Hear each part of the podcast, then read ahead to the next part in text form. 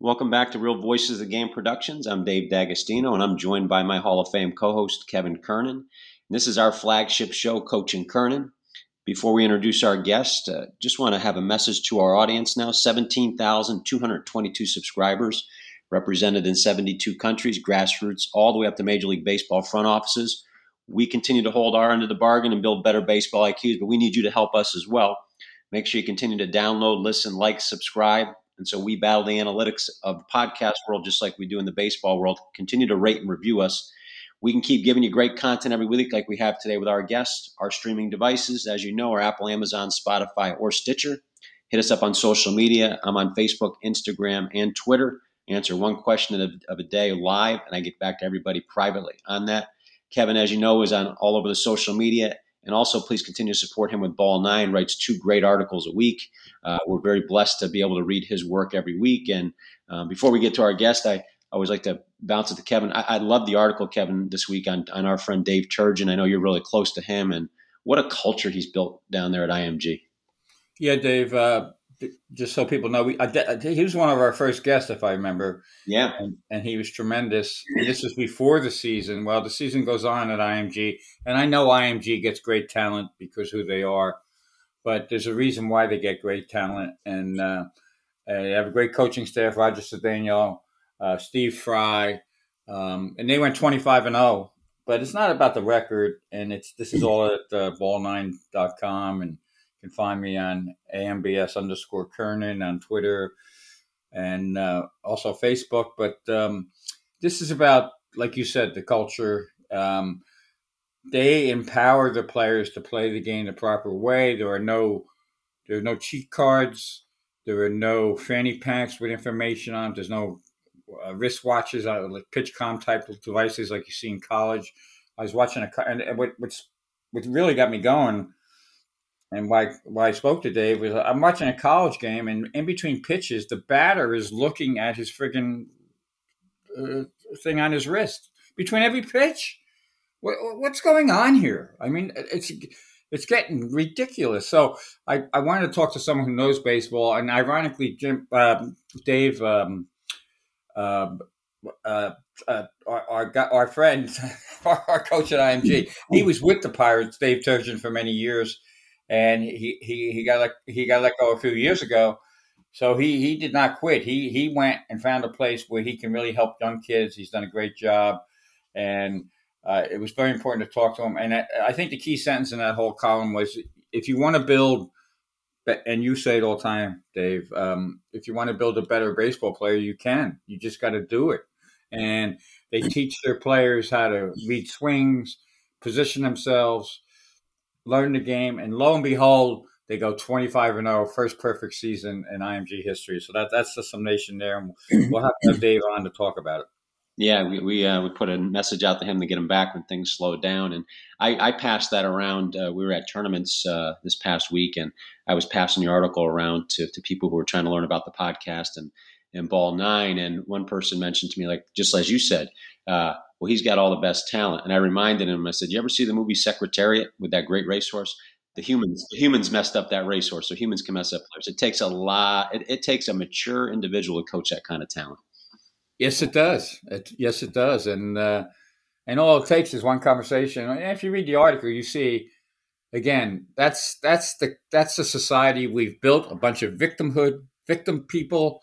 I'm you know I'm tired of it. That's why I rail about all the time here. Uh, there's so many people that are crabs in a bucket pulling down other crabs to get out of the bucket that, that it's ridiculous. And, you know, and, and we're going to go heavy in the major leagues and we'll, we'll hear their stuff too. But the stuff I see in Major League Baseball is it's it, it basically disgusts me on so many levels. And, uh, and, and the people are just riding along with it like it's all normal and fine. So, uh, you know, there's a reason why the, um, reason why the uh, you know ratings are, are going to plummet and things things the, the stuff is really going to hit the wall in the major leagues very soon. Yeah, no, I and I keep banging away on those articles. They're it's phenomenal writing, but the content is through the roof. And how you one get other thing, Dave. One other thing, Dave.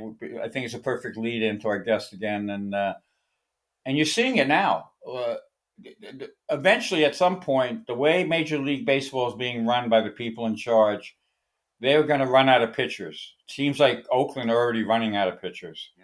Uh, by the end of the year, the combination of bad mechanics, uh, pitch clock, um, sweepers, and all this stuff is going to add up to uh, one injury after another. I always get I get a laugh when there's always an article about the latest greatest Yankee reliever, and my guess is always when I see that article, and I think I saw one today on Hamilton. Um, uh, yeah, when is he going to have arm surgery? You know, or shoulder surgery, or be out, or break his elbow when he throws a pitch? You know, so uh, that, that's the kind of things we're seeing in baseball. Rodon is out, hasn't been, uh, you know, hasn't been able to pitch at all. Now he's got chronic back issues. His wife is getting into Twitter fights with people. It's really something. Twitter fights. I never thought I heard grown men doing that. That's uh, but uh, no, it's a great lead into our guest right here because we we have it's is a repeat guest for us. I'm going to keep the preamble short because he's been on just a couple weeks back, but somebody who's doing the research day to day, who's been there, done that. And uh, I'll introduce uh, Jim just for our audience who hasn't hasn't listened to his last episode with us, but but Jim Curnal's former professional baseball pitcher with the New York Yankees had his promising career cut short with an arm injury, but over the last 20 plus years, he's worked with hundreds upon hundreds of athletes and observed even more. Uh, between the ages of, I guess, 22 and below. Uh, he's observing pro pitchers right now, but offering group instruction and individual instruction, not in just baseball, but basketball, football. We talked the importance of multiple sports. Was a 12 year high school coach, uh, provided instructions to athletes in his role, you know, both as a personal and as a team team coach. And his goal, if I'm misstating it, Jim, you correct me in this, but it says your goal is to coach as a coach has first and foremost always been to provide young athletes with the tools and opportunities to succeed your belief is contrary to the overused expression winning is everything. In life and sports, I firmly believe it's all about one's effort. Competing is everything. And the research you've done, we want to let you get to it today. But before I do, just formally welcome you back to the show, Jim. Well, I appreciate that. And yes, that is correct. Um, um, I was fortunate enough to be an assistant coach for three sports in 12 years. And um, I was an assistant coach, and and I, I, I that role because I did not have to worry about who was missing the bus and who was failing math, and uh, but I was able to uh, work with uh, players and athletes and to to give them or provide them uh, with the best tools I could to give them the opportunity to be the best athletes they could be on the field. And that, that's why I continue working with pitchers and, and athletes because uh, I want to give them the opportunity to succeed. And um, you, have done extensive research, more than anybody that I've, I've come across, and we want to get to the bottom of uh, a couple things today, but also want to encourage our audience, the people that are the powers to be. This is a guy we should be listening to. His his research and his predictions are right on the money. Um, so if you didn't pay attention to the first one, go back and listen to it. Certainly pay attention to this one today. Um, Jim, as you, have talked to me so eloquently about, and you, you sent me a, a, great piece in preparation for today, um, it's a trickle down effect with this pitching global pandemic, let's call it. And um, you know, you've got three interesting categories that you put guys in. I think this is at the, the, the college level, if I'm not mistaken. But increased risk, high risk, and dead man walking. And I guess the big question I have for you um, to start us off is, what, what are you doing or seeing differently than everybody else right now? What are they missing?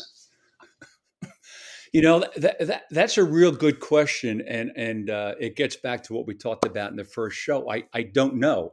Um, you know, I as you said, I've taken a lot of time to analyze this, and I and and I think the benefit that I have is I can look at it from ten thousand feet because this is not my job. Um, that doesn't mean that that's not the way to to look at a situation and provide a solution. But as we talked about before, people have a tendency uh, innately to look at it through their own prism, um, through their own experience, and also through their own job description. So, you know, when I when I look at a pitcher, um, I don't care what age they are 15, 26, 32, whether they throw 84 miles an hour, 94, or 104. I'm always looking for the same thing. Are they athletic? Are they stable and balanced? Do they have proper kinetic timing? So their lower half is the engine, and their upper arm is and the arm is the steering wheel. Uh, that's that's on a, on a broad basis. And foundationally, that's what I'm looking at when I look at pitchers and and uh, and analyze and evaluate their throwing motions. And what I've seen, and as I've begun to see in the last two years, as I've expanded my research, is that major league, minor league, collegiate, all the way down to high school level, they're all throwing the baseball the same way, and they're all getting hurt. Um, and and and we can elaborate more on those studies.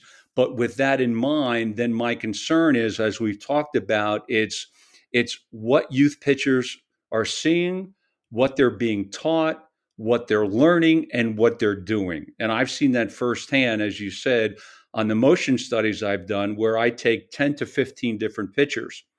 And, and I know exactly how they're going to throw the ball. They all look the same, and they're all shocked when they show them the videos because I give them a booklet back and I go, "Here you go." And um, it's, this is interesting as an aside. We talk about arm injuries and we talk about arm health and the impact on the throwing motion, I believe, on arm health and injuries. But the other side of that conversation is command and movement, the performance on the mound, and how the how the uh, uh, how a proper or athletic throwing motion affects command. And I'll give you an example. When I do a a, a, um, a um, motion program, I will take these p- pitchers, and they've been all throwing during the year or in the off year, and I go, okay, we're going to have a little, little, little, little contest here. I said, we're going to throw 25 pitches. I want you to throw three fastballs down the middle, three on the outside corner for a righty for the lefty, three on the hands for the righty and the lefty. Then I want you to throw three changeups. Now we're going to have you throw th- three curveballs for strikes and three 0-2 curveballs. Now, this is before I work with them. I have not had anybody, okay, and I've done four motion studies that covers about maybe 75 pitchers who've had a strike ratio of higher than 20%. There is no command whatsoever. And they're all shocked. And I go, You're amateur golfers. You're using your hands to make contact with the ball. You're not creating energy from the ground up with stability that allows you to create a consistent arm slot and release. And, you know, I've seen that on the major league level where I follow pitchers. Two years ago, I followed the Angels pitchers, and there's three pitchers. I won't mention their names. Every other start they had, we talked about it. Two hits, one run, six strikeouts, three strikeouts, five innings, etc. The next, next, excuse me, the next start they've had, it's three runs, four walks, four innings, 95 pitches. And even one pitcher said, you know, I really couldn't find my I wasn't comfortable. I, I couldn't get I, I couldn't get my command today. So I tell these kids, you're you're you know you're very simply you're amateur golfers. You haven't created stability from the ground up. And I didn't mean to digress, but that's important because this this motion study I'm doing and what I see as far as the results, it affects command. It expect it affects movement as much as it does arm health.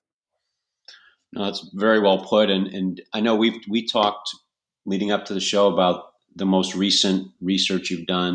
And it was broken down into three areas, and we the trickle down. Of course, we have major league area, we have the Power Five, which is the, the top five college conferences in the country, and we have the youth baseball. We know one affects the other, affects the other.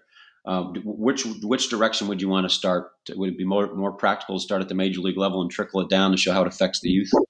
Yeah, I, you know, I don't want to. I, don't want to belabor the point too much, but I, would like to start with one point, and and and this is I. I'm not amazed by this. I recognize it, but I think this is this is a major part of the problem, which which in, impacts youth pitchers tremendously as far as their health and performance. And I've seen this every day, talking to people, witnessing it. Um, today's 100 velocity is your grandfather's 93 miles an hour. And when I say that, I'm going to read the following from Baseball America. The moment a baseball leaves a pitcher's hand, it starts to slow down because of drag. The 100 mile an hour pitch could be measured at 100 out of the pitcher's hand, 99 at 50 feet, 94 midway, and 91 crossing the plate. The first radar guns that began appearing at ballparks in the late 70s and 80s measured pitchers crossing the plate. And I know that firsthand. And you know, I don't like war stories. It's it's it's a former life of mine. But I was I I threw in the low 90s. I was clocked at 94. Okay, that was crossing the plate. So let me get to Bill James now. Bill James, I think, is the, is the grandfather of sabermetrics. And yes. this, this is his quote. When I joined the Red Sox in late 2002, this is this is 20 years later, and, and started sitting in the scout, sitting in the stands with scouts. There were two styles of guns that the scouts used, so that you would look to your right, and the scout there would have a reading of 94, and then you would look to your left, and the scout would have a reading of 91. So you would look to see whether it was a Jugs gun or the other one. Well, the scouts unified around the faster guns within a year or so. 10 years later, this happened again. The guns got faster again. They got faster readings because they were picking the balls up sooner, closer to the pitcher's hand. So to me, th- this perpetuated myth has significant ramifications. One is everyone continues to blame injuries on velocity. Well, in fact, I've said this before, is Jake DeGrom is Ferguson Jenkins.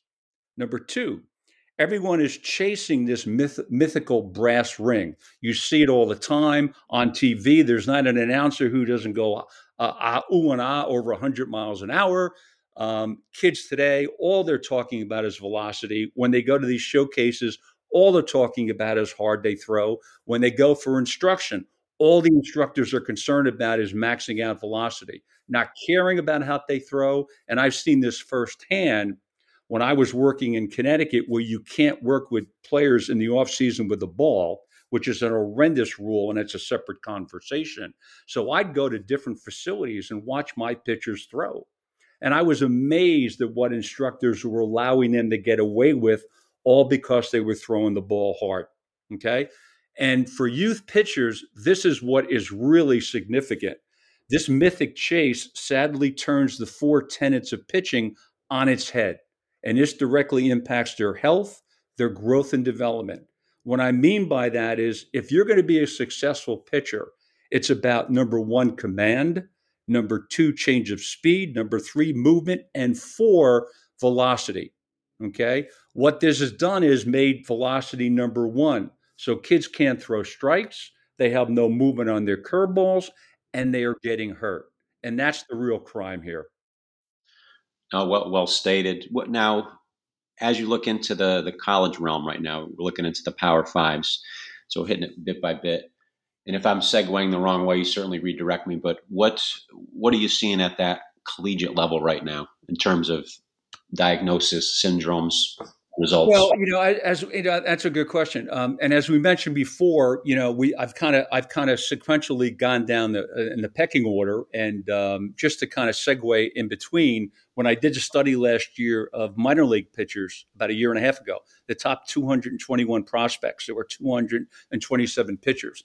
And I mentioned their throwing motions were horrendous, and 85% have been injured already. Um, so so what I see in the major league level, I've seen mirror images on the minor league level. And as we talked about before, I recognize that a Chris Sale or a Justin Verlander or a Rodon or anybody in that category or caliber is not going to necessarily change their throwing motion. Okay. I don't agree with it, but I recognize it. What I don't understand, what I don't understand is in the minor leagues, which is theoretically labeled the development stage because the, the staff directory, and when you go to the front office on MLB, is director of player development. I don't understand how they allow these young pitchers they invest millions and millions of dollars in to throw the baseball this way. And I'll just give you two examples, real quick examples. I have a good friend who's friends with an executive at the Philadelphia Phillies and I was down at their home about two years ago. I think it was two years ago. And it was an article in the Philadelphia Inquirer about Painter and Abel, their two top pitching prospects. I think, from what I remember, Painter is MLB's top three prospect in the entire league. And I looked at this and I said, okay, I'm just curious. I'm going to see what I see. And I knew what I was going to find. And both their throwing motions fit this category for me. Horrendous ball timing, um, really poor arm path, no use of the lower half. So I wrote this gentleman a letter, and I won't mention his name. He's an executive at the Phillies, and I go, and they were Painter and Abel were both talking about having long careers or looking forward to long careers. And I said, you know, my concern is they're going to have very short careers or not even make it to Lincoln Park, uh, Citizens Bank Park. I'm sorry for these reasons. Okay, that was a year and a half ago. Never heard anything. This year, Painter is on the shelf with an elbow injury, and I'm going, guys. I, I do I used YouTube videos and I take photographs. I need one photograph, two photographs to look at this. Here's your number one pick. What are you looking at when you sign him and you work with him and supposedly developing him in the minor leagues? And when he and he gets to this stage and he's going to be one of your top starters this year, you're allowing him to throw the baseball this way. My, my, you know, it's the question I have is, do they not know? Do they not see? Do they not know how to fix? Or they really don't want to invest the time and don't care because if Painter gets hurt, Abel's next. And if Abel gets hurt, John Smith is next. But to me, that's a really poor business model. I, and I don't understand it at all. Um, and not to belabor the point, the other example is Mason Miller from the Oakland A's uh, about two or three weeks ago, one of the writers from MLB.com wrote a glowing article about Mason Miller. He came up, he struck out six in a row, yada, yada, yada. And I wrote him a letter and said, you know what, you, you might be jumping the gun here. I said, he had a shoulder injury last year. Here's his throwing motion. I said, my money's on his shoulder and his elbow sooner or later. Mason Miller was just sent back to Oakland to have his elbow examined. So once again, I'm saying, what are you looking at? I don't understand it. I don't understand it. I've got one more question. I would pass it on to Kevin. Um, you've got three categories, and I think this will help our audience understand um, a little bit more in depth as to how you how you I guess how your mind works to break these guys down. You have increased risk, high risk, and dead man walking. I guess that's a two part question. One, could you kind of go into those three categories, how you place somebody in each of them, and then, is there any major league club that you're taking a look at strongly now that you'd be able to make some predictors about? Yeah, a good point. And and you know, we digressed there because I started talking about Major League Baseball, but you asked me about the, the college study. Yes. So when I did this, um, and you can appreciate this, um, I had a really good analogy um, that I used for pitching. And when everybody stands on the mound, my analogy was they're playing Russian roulette. Um, and obviously, in today's society, that that's not. I realized that was not a really good analogy, so I changed it around, and I said, you know what? These guys all smoke cigarettes. Some are one pack a day. Some are um, one and a half pack a day. Some are two packs a day. So I said, you know what? I think everybody can understand that analogy. So when I when I when I did this last survey, I was curious because I was perusing MLB.com and I do that for articles about pitchers. I saw this one writer had a, lengthy article about the top 100 prospects for this year's draft. I said, I'm going to take a look at this. Once again, I know what I'm going to find. There are 39 pitchers, and I analyzed all 39 pitching motions in the four or five positions that I, I look for. And I decided that I would then evaluate them based on those three categories. So um, I looked at it and I had X amount were one pack smokers. Um, I, I, I labeled them increased risk of injury. And I had one and a half pack smokers, they're high risk injury. And dead men walking, they're two and a half plus packs of injuries, uh, smokers a day. They're, they're, it's just a question of time. It's just a matter of time. And those motions are absolutely horrendous. Um, and like I said, out of the 39, um, 60% were high risk or dead man walking in, in, in uh, from my observations and my perception in my experience compared to the 550 pitchers I've evaluated who've been injured in the last four years. So once again, my question is then, as with major league and minor league coaches, staff, etc., and even with scouts now who are drooling over some of these pitches, pictures, I go, what do you see? What are you looking at? What are you dismissing? Or is it just not worth your time and investment? Uh, because if I'm a college coach at a, at a major university, and I've done this with high school pitchers, and I see somebody come in who I think has significant upside, but the first thing I do after evaluating and shooting a video is to go, let me sit down with you. Here's what you're doing. Here's here's this is what your success has been. Okay, on a scale of one to ten as an example, you're a seven. You could be a nine. You could be a nine and a half. But my bigger concern is you're going to get injured. And this is why you're going to get injured. Your shoulder, your elbow, your lat, your oblique, et cetera, et cetera. This poor, poor ball lower half timing puts extreme and significant stress on those areas of your body. I don't understand why college coaches with an 18 year old who have pitching coaches would not sit down and have the same conversation. Now, if you're telling me these 39 pitchers all said, thank you, but no thanks, well, that's a different conversation. But once again, my question is what what is being communicated and what is being communicated to these pitchers from an educational perspective so they understand that I'm at X level, but I could be at Y level and I could stay healthy for 10 years or minimize my risk of injury, which is significant.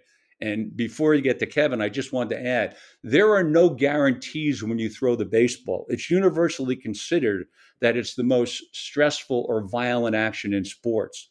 So when I'm looking at these inju- when I'm looking at these pitchers or I talk to pitchers, it's not about eliminating the, the, the, the injury risk 100%.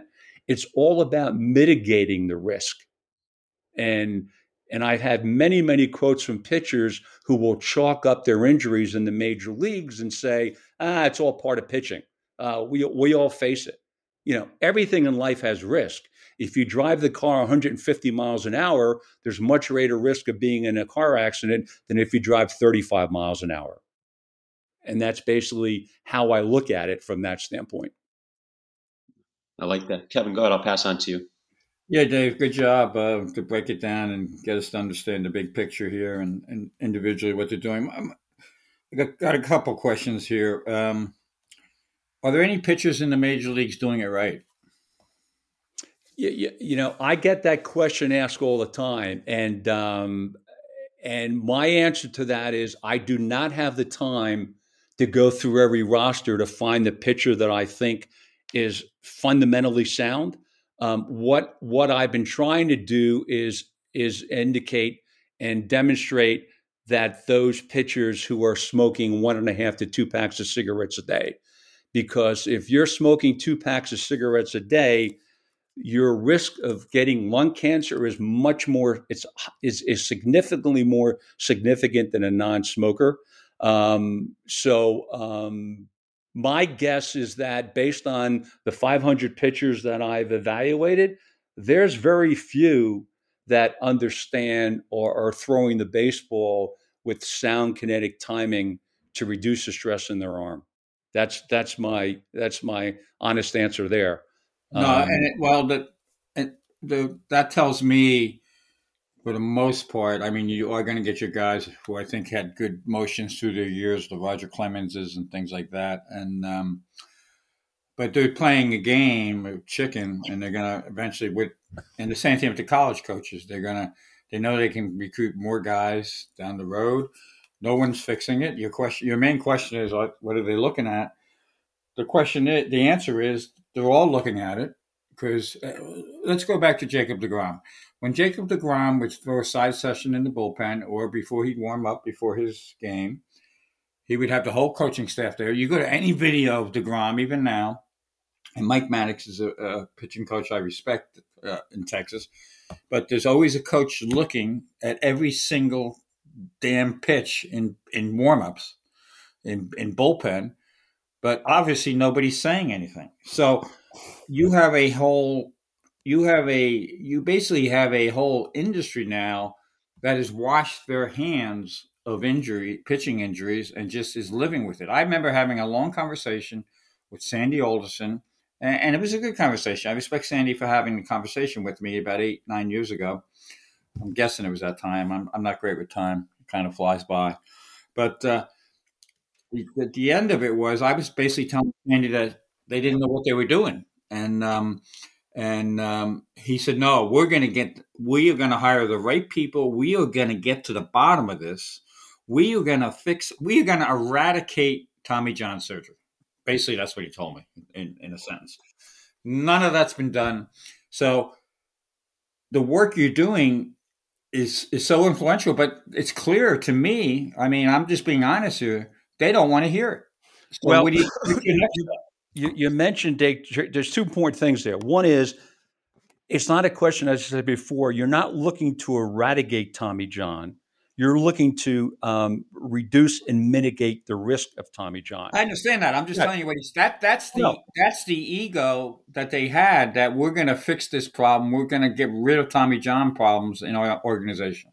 Yeah, and I know I agree, but you know, here's the thing with you know with Degrom, and, and I wrote the Mets a year and a half ago, and once again, I don't Again, you're writing these people; they don't respond. So yeah, I don't. Think, yeah, I don't think. I don't think this is rocket science. Okay, my question, yeah. you know, the reality is here is that Jake, Jake De, I read an article where Jake Degrom, and, and this is where I'm also confused. Jake Degrom made the comment, and from the article was that he said that he didn't think his throwing motion, he didn't feel his throwing motion had anything to do with his injuries. Now he's had shoulder lat and and and elbow injuries in the last two years. He had Tommy John surgery, right? So yeah, Tommy John in like 2014. right. So so I'm going okay. I go. You don't understand. you don't recognize that your throwing motion places significant stress on your lat, your shoulder, and your elbow. Yeah. Has anybody? What are they telling you? Has anybody told you that, or showed you why that has happened and why that continues to happen? Um, because because eh, okay, but once again, I'm not looking at I'm not looking to make a case about this, but I was incredulous that the word out of the Mets organization last year was that there was an issue with DeGrom's mechanics and that he was taking the ball out of his glove too aggressively. Yeah. Okay? I read that because two of my friends sent that to me and, and they said, hey, looks like the Mets understand or are looking at his mechanics. So I was floored. And I and, and, and the only thing I could say about that is that there is an issue with when t- taking the glove out of the, the ball out of the glove, but it has to do with staying over the rubber and separating over the rubber. I looked at his motion and nothing changed, but that's besides the point saying that Jake DeGrom needs is taking the ball out of his glove too aggressively, and that's what's causing his injuries. That's like a doctor looking telling his patient who's overweight, who has a very poor diet and high cholesterol, that he needs to uh, use low fat cheese on his cheeseburgers and, and cheesesteaks. That's exactly what I do. Because because the issue with DeGrom is is not that he um, uh, uses needs to use low fat cheese, is that he needs to change his diet. Okay, so once again, getting back, I do recognize that somebody like Jake Degrom would not want to change how he throws the baseball. But when the Mets manager two years ago, and I saw the quote that said his throwing motion is clean, that is 100% incorrect. His lower half ball timing is incredibly poor, and that places significant stress on his lat, on his shoulder, and his elbow. And he will continue to get injured if he doesn't adjust his lower half ball timing. I yeah, well, that all makes sense. I can't be any clearer than that. Yeah, no, that, that all that that all makes sense. Um, the uh, but the the point is the you know back in the day you had the Branch Rickeys who would you know started the minor leagues. Um, um, I just think we're dealing with, and I want to bring up another point because in one of your answers to Dave, a good and a good question, you were talking about you know you, you broke it down so well about the four tenets of pitching. Parents don't know what they're doing. Parents are just looking for, you know, like you say, the brass ring. so if you have a combination of parents going with this stuff, bring them to these teachers. Uh, then you go into colleges who are just using the kids and then moving on. Then you go into the pros who really, my, my answer is simple. They don't know what they're looking at, most of them, you know, and if, if those that do know what they're looking at, and we were lucky we had Don Cooper on recently and Don knew what he was looking at and his injuries were very low when he was in charge. uh, of the White Sox, and so they don't know what they're looking at. If they do know what they're looking at, they're afraid to speak up because they don't want to rock the boat. So, uh, and then I think I saw today. I could be wrong here, but I saw, saw today that maybe Noah Syndergaard maybe looking into having seeing a psychiatrist or something, or, or no, a um, a hypnotist. I think to, to yeah. kind of yeah yeah yeah. Well, you know, you mentioned Noah Syndergaard. You, you mentioned Noah Syndergaard before. I, so they're looking at everything else but the problem. That's my point. Right, right. But you mentioned Syndergaard, but let me let me let me put that aside for a second. Here's here's the real issue with me. Um, if we if we if we put aside Major League Baseball, let's put them aside for a while, right? Let's look at Ian Anderson from the Braves. Okay, Ian Anderson was considered when he was drafted by the Braves one of the top pitching pitching prospects in many years. Okay. He and I think they paid him five million dollars. He was the third pick in the 2016 draft, I think it was. He just recently had Tommy John surgery. His throwing motion is beyond atrocious. Beyond atrocious. I Googled it, I looked at it. So my feeling is that I'm the owner of the Braves.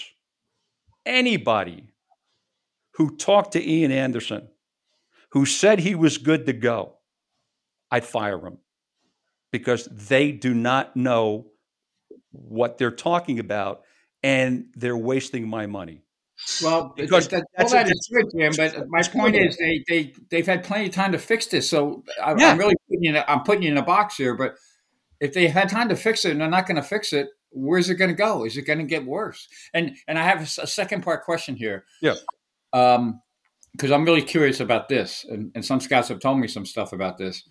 What do you is there a difference with some of the young Latin American pitchers? Are they more fluid in their emotions that you see, or have you have you studied? Have you gotten? well, that that's that that's that that word is a good word because I've heard that before, and people have asked me.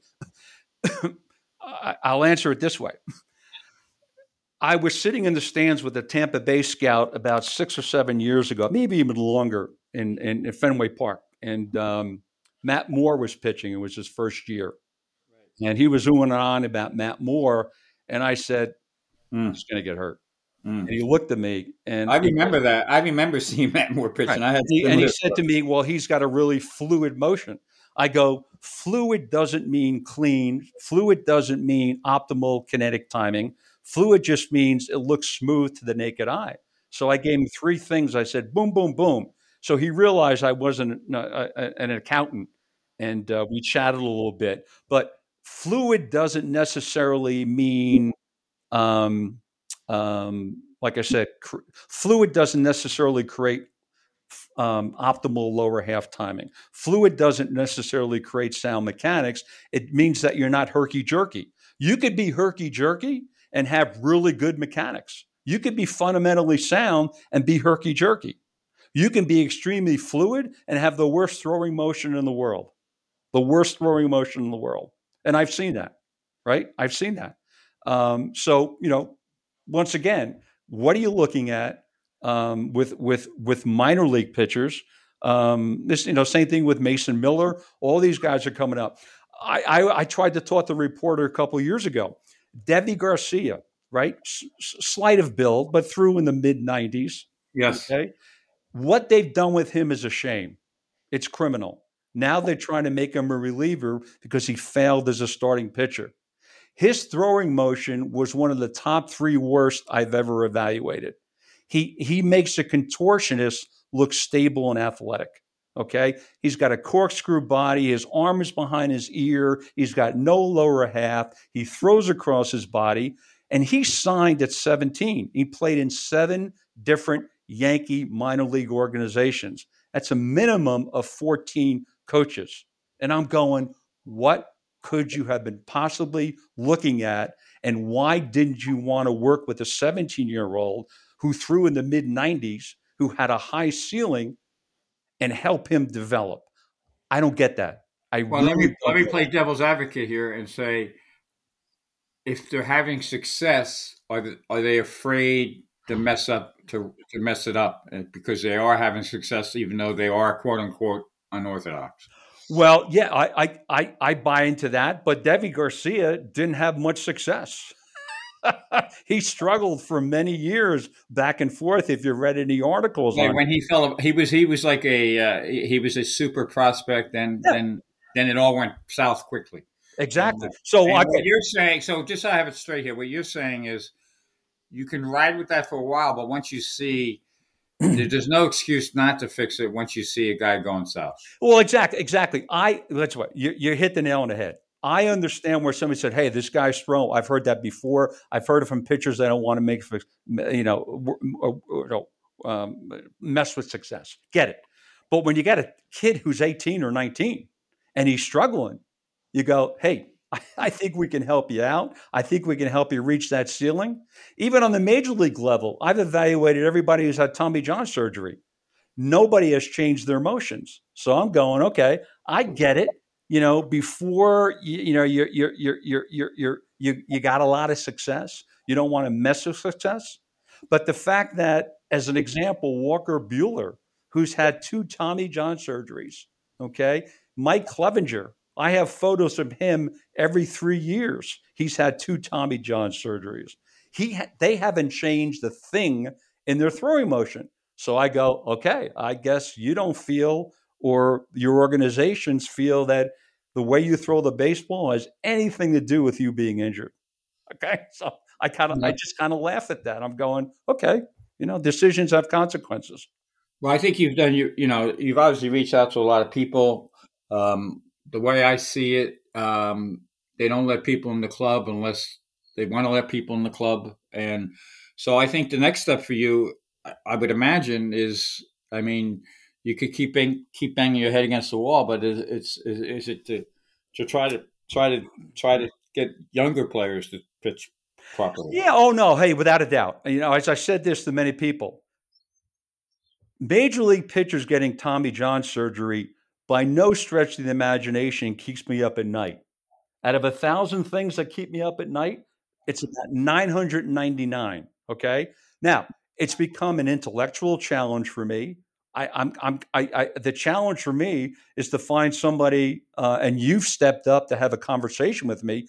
You're the first, Kevin. You're the first person that, that I've contacted that has had any intellectual curiosity to ask me any questions. So that was my goal when I started this. I wanted to find somebody who had enough intellectual curiosity as opposed to just saying, "Hey, that's interesting," and then you know fluffing me off. So I'm going, okay, let me see if I can find somebody who's actually in baseball that's curious enough and has enough intellectual curiosity to have a conversation with me. If this goes nowhere, I will put this all in the circular file and just continue to work with kids in the local area and help them become better pitchers. You know, in, in the scope of life, this is not this is not the Ukraine. Okay, let's be serious. As as much as I think it's a, an absurd financial business model, it's their money. They could do what they want to do with it. Well, well, perhaps that's the answer. Perhaps, and I'm, and perhaps it's it's getting to an owner and and maybe you know um, well let me let me emailing an owner maybe and hoping well, that I'm not going to hold. I'm not going to hold my breath in this. Okay, to back up how this all started, and the reason this started was on, in August of 19, of 2020. I looked at the. I, there was an article on MLB. It was a long article talked about the plethora of arm injuries. Every general manager, manager, and coach that was quoted all said that the reason and the cause was because of shortened spring training. And mm-hmm. I just laughed my head off. One reason is because it might have been a shortened spring training, but the following month they all treated the starts as if it was an extended spring training. Number two is I coached high school baseball in the Northeast for 12 years. We'd have pitchers throwing a gym for a week yep. and then go out and throw in a snowstorm. So I go, you got to be kidding me. And in this article, nobody even remotely mentioned or was quoted about how they throw the baseball. So what I did was I took that IL list of 120 pitchers. This is 19, uh, 2020. COVID was starting to hit then, right? I evaluated every single pitcher. I took those pitchers and I sent it to every owner and every GM in Major League Baseball and said, This article quoted the reason for injuries being that there was a shortened spring training. I think you need to have your people look at how your pitchers are throwing the baseball because that's also a significant part of why they're getting injured. I got no response from 32 owners, 30 owners, 30 general managers, and 30 director of player development people. Yeah, that's sad. That's sad. And and actually, if you look, uh, Jim, the excuse changes year to year. It's uh, it was COVID. It was uh, oh, it was the WBC. Oh, uh, it was cold in Arizona. I actually heard that one this year.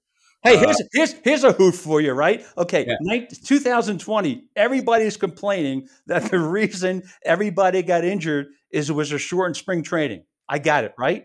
So fast forward to this year. What do they do? They let their pitchers go, ramp up quickly so they could throw in the WBC. I'm going. Wait a minute. You said the concern was that the spring training was shortened. What are you doing to your pitchers this year? So I'm you going, create, what a crock. Yeah. I'm going, what a crock. exactly. It's it's you know I'm going to bring real life in here and and, and uh, for it's it's almost like MLB. It's MLB's version of quote unquote the border is closed. That's what we're hearing from some people. Well, I'm glad you said that because I didn't want to say that, but I agree with you. I agree with you. Go ahead, Dave. I'm. Uh, I, have I've hit my limit with frustration with baseball and how uh, they're just running the game into the ground and, and don't care. No, it was, it was, great, great dialogue. And uh, Jim, I, I, was wondering if you would share. You talked about a bunch of major league teams that you looked at oh, yeah. on the scouts. In your recent research, is there a major league club that you've looked at that um, maybe held up to a high standard that in the media, but based on your research, maybe looking at some arm injuries in the future? Yes, um, and I'm sorry you asked me that before we kind of digressed. Um, my my my winner is the Tampa Bay Rays. And um, I'll digress here for a second. About a year and a half ago, how I started this was there was an article, I think it was in the St. Petersburg Times by Marc Topkin, and he was interviewing Ray's staff and questioning their, you know, their numerous injuries. And one of the staff said, "Well, you know, we really don't see anything." And I said, "Okay." So I Googled and I called it. I called it at the time the Tampa Bay Eight they had eight pitchers who had Tommy John surgery. And I Googled their motions and I wrote this big letter back to them. I actually sent it to the director of biomechanics at Tampa Bay and saying, Your staff doesn't see anything. Here's the 10 things I see that you might want to consider. So obviously didn't get a response to that. So what triggered it again was that I saw Fairbanks had an elbow injury recently, right? So I go, let me just Google the entire Ray staff. So I Googled the entire Ray staff, and, and this is what I found. I once again evaluated their throwing motions. Okay. And this is what their staff looks like. Here, bear with me one second. I had this written up here um, with the pictures. Oh, here we go. I'm sorry. Okay. Here's the list of pictures I had. McClanahan said Tommy Tommy John surgery and shoulder. Josh Fleming oblique, Jack Eflin back, Jeffrey Springs, Tommy John. Now let me note, I wrote, a, I, I sent a note to a MLB writer two and a half months ago, and I said he wrote a very glowing letter uh, column about Springs and said one of my candidates for Cy Young, and I said over and under by June he's done. He's got Tommy John surgery. So he wrote me back and said, "Hey, look at this," and I go, "Yeah, I was a little conservative in my over and under." But let me continue. Jalen Beeks, Tommy John. Yonny Chirinos, Tommy John, fractured elbow. Calvin Francher, Fauncher, oblique. Colin Poche, oblique. Garrett Cleavinger, elbow oblique. Unfortunately, he just tore his ACL running down a down the baseline. Andrew Kittredge, Tommy John. Pete Fairbanks, Tommy John twice. Latin forearm. Glasnow, Tommy John, and oblique. So I'm going, I don't understand what they're doing down there in this context. I, as an agent, said to me, Well, you know, they have young pitchers, they use them and they get rid of them before arbitration. I go, I don't understand that business model. You have young pitchers who have a significantly high ceiling, who all throw mid to high 90s, okay? And yet You're not doing anything with them. We're not we're not adjusting the throwing motions so we can instead of having 3 years out of them, have 6 years out of them. Or even if we're only going to use them for 4 years before we get rid of them on arbitration because our payroll is 70 million dollars, why don't we want to keep them healthy for 4 years? Fairbanks, his throwing motion is horrendous. He's had two Tommy John surgeries and I go, is anybody going up to Pete and saying, "You know what? you, you got to make a couple simple adjustments. Now, here's the kicker you got Rasmussen has 250 career innings, Kevin Kelly 12, Taj Bradley 15 innings, and Jason Adams 153. So here's four young studs they have who are under 150 innings. Their throwing motions are as horrendous as the motions of the pitchers who've gotten hurt. So I'm going, it's just a matter of time and all you're doing is playing whack a mole, right? So the problem with whack a mole is this, and the writer alluded to it in his bullpen this morning. Their bullpen is de- depleted. They're really hurting now because Clevinger went down. Injuries happen. But if those three, two or three other relief pitchers didn't have arm injuries, okay, at the same time, well, maybe the Clevinger injury wouldn't be as significant as it is. Let, let so, me interject real quick here because uh, I was watching the game when Clevinger got hurt, and this is another thing that we're constantly harping upon. And, and I know Dave, you do it with Sal all the time. Clevinger got hurt in a rundown because they couldn't complete a rundown properly, and he basically tripped over Aaron Hicks and, and hurt his knee. So, so we're not just talking arm injuries here. It, it runs the gamut where they seem to be getting hurt because of things that normal baseball things. Like yeah, I mean, you know, injuries. Yeah. Injuries are injuries, right? Yeah, I, I, don't. I just. I, I, agree. Injuries happen. Don't get me wrong. I'm yeah. not saying they don't happen, but if if if if you if you run that run down properly, oh, you're yeah. not you're not tripping. First of all, a pitcher probably shouldn't even be involved, and um, uh, and, and second of all, you it, it's just a small microcosm of what's wrong. And and the Rays, uh, let's face it, I, you got to you got to give the Rays credit for what they've done because they find success in a small market. And uh, and so I can almost say I can see why they don't change their business model because it works for them. That's true, but let's put it this way: if it, let, let's make let's let's make a comparison. If anybody's going to be able to eat a 165 million con, 165 million dollar contract like Rodon, right. it's the Yankees, right? If I'm if I only have if I'm the Rays and I'm Sternberg and I have 70 million dollars, I want to get as much out of that 70 million as I can. If anything, the Yankees can afford to have the injuries that the Rays have more than the Rays can. Okay, because it's you know it's a marathon this season. I know everybody's in a in a in a in a in an uproar about the Rays start more power to them. But like I said, they're playing whack a mole with pitching injuries. And as as Dave, as you pointed out about the Dodgers last year, their three starting pitchers, okay, went down before the playoffs. So who knows who's going to get hurt with the Rays in the next four months? Okay, history says quite a few. And you know, as an example, I've looked at Glasnow's motion, and I remember writing them a year and a half ago, two years ago, and saying, "Hey, he's dead man walking." Okay, Glasnow will never get healthy the way he throws the baseball. I'm sorry, it's never going to happen. So once again, you got this really talented kid. He's already had Tommy John surgery. He's got an oblique injury this year. He throws in the high 90s. He's got a great up ceiling. And you're going, okay, we'll just let him go and he gets hurt, he gets hurt, the next man up.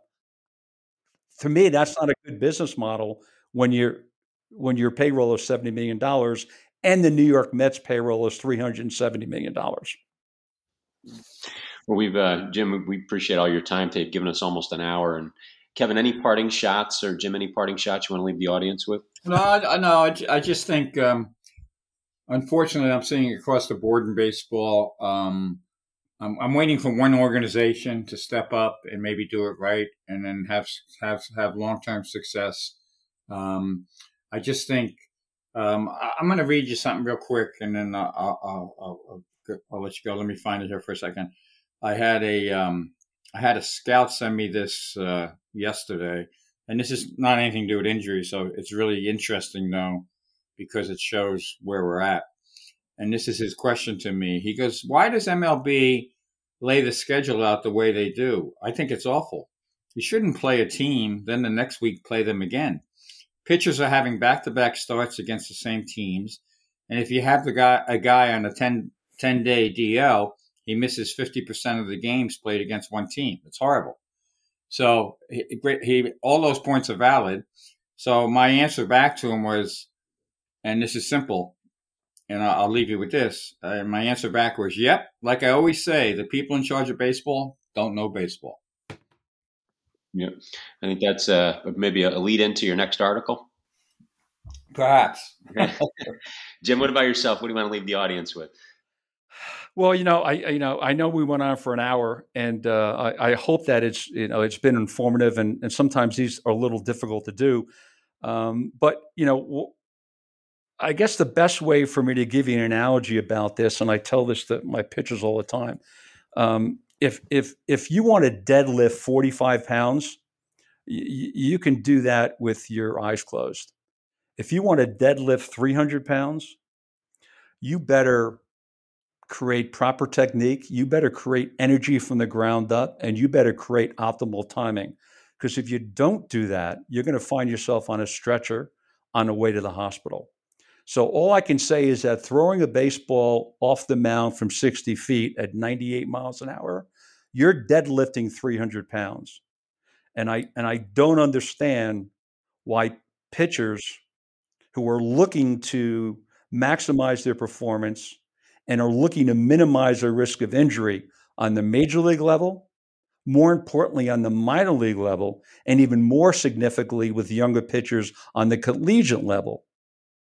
Why they're not creating a pitching motion that generates creates energy from the ground up so their lower half is the engine and their arm is the steering wheel. I do not understand that. I do not understand that. Well, just so you know, you were brought back by popular demand from our audience, so they wanted to hear more. I was teasing some of the research you've been doing in between shows, and we appreciate what you're doing for baseball. Um, we like that you're banging the drum to try to get the the trickle down to stop above, but you're hitting you're hitting the grassroots, and I think that's our next generation of players. So keep, we want to encourage you to keep doing the work you're doing. Um, if you have an audience of two, you've got them here, but we know our 17,222 subscribers are all listening to you, and 72 countries right now, grassroots to front offices. So those front office people listen and pay attention. You've got a guy here that could possibly predict injury for you. And to me, that's the holy grail. Fixing it is the mother load. Right.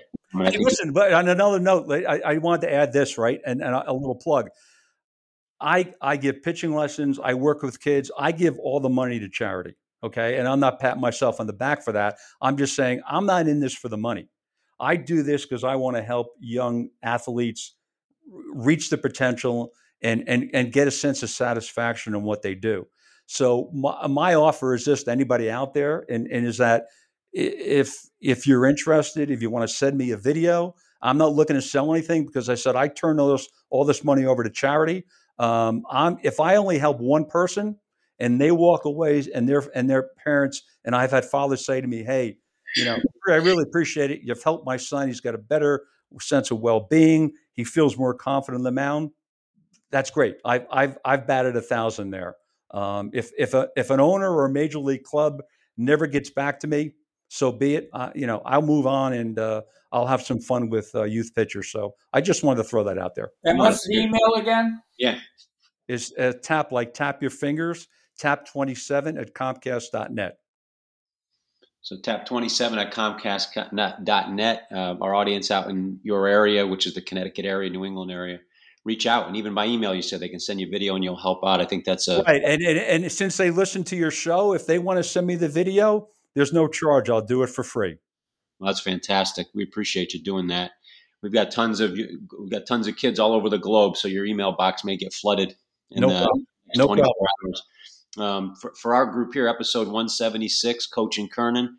Uh, continue to download, listen, like, subscribe, rate, and review. Uh, make sure you rate and review so we can battle the analytics of the podcast world Apple, Amazon, Spotify, or Stitcher. Uh, you can hit us up on Facebook, Instagram, or Twitter. Our show, Real Voices of the Game Productions. Also hit up Kevin on social media. He's active all day long on it. Follow him on Ball Nine as well. Two great articles a week. Like I said, 72 countries now, grassroots to front offices. So all those guys out there and, and women out there listening, make sure we're getting with Jim and fixing that pitching epidemic. All we're trying to do is build a better baseball IQ. And Jim, I know you did that today, and, and I felt like I got smarter again today. And just a reminder to our audience, I didn't do this in the preamble today. I've done it in the last six shows, but they know as you listen to these shows, prepare to embrace the uncomfortable truth. Uh, because on this program right now, we've got no time for those comfortable lies. And I think, Jim, you hit it right on the head today, and we appreciate your efforts. Well, thank you very much for your time. I enjoyed it. And Kevin, thank you for all you do for the network and the star of the show here, America's most beloved sports writer, uh, Coach & Kernan episode 176. Uh, Kevin, have a great week. We appreciate you, buddy. Okay, thanks everybody. That was uh, eye opening for people, hopefully. Yep. Okay, and with that, episode 176 in the books.